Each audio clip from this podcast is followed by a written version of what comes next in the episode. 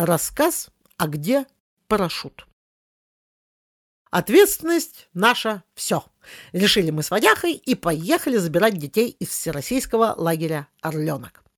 Это сейчас у всех сумки на колесиках, а раньше у каждого дома была квадратно-спортивная сумка через плечо. Ну, неудобная, жутко. Но у меня есть любимый дядя-десантник, который подогнал баул для парашюта с формулировкой «грязи не видно». Засунешь хоть черта лысого. И главное, вещи удобно. И складывать, и доставать. Затарившись горячительными напитками под завязку, мы устремились в сторону моря по самым дешевым билетам. Поезд шел три дня вместо двух, кланялся всем придорожным столбам и на всякий случай проходил каждую таможню по четыре раза.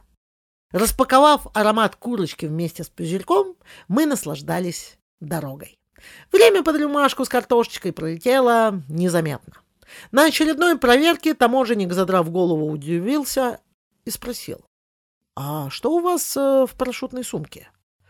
К тому моменту нам было настолько весело, что Петросян, никем не контролируемый, вырвался наружу с дебильным хихиканьем. «Ну как что? Понятное дело. Парашют Страж границы, не проведя бровью, спокойно произнес. «Э, «Доставайте сумку». Разинув рты, мы наблюдали, как служивый небрежно выкидывает на пол труселя, футболки, носки. За ними он проверил карманы, вытряхнул косметичку, выковырил по одному глазку из палетки все тени, а сверху выдавил э, пасту и шампунь. Закончив экзекуцию над вещами, мужчина невозмутимо повернулся и задал вопрос. «А где парашют?» В тот момент, когда он был так нужен, Петросян, сука, куда-то сдриснул. А я стояла и молчала, как рыба-дуб. И, возможно, такой обитательницы морской пучины не существует, но ощущение было аналогичное.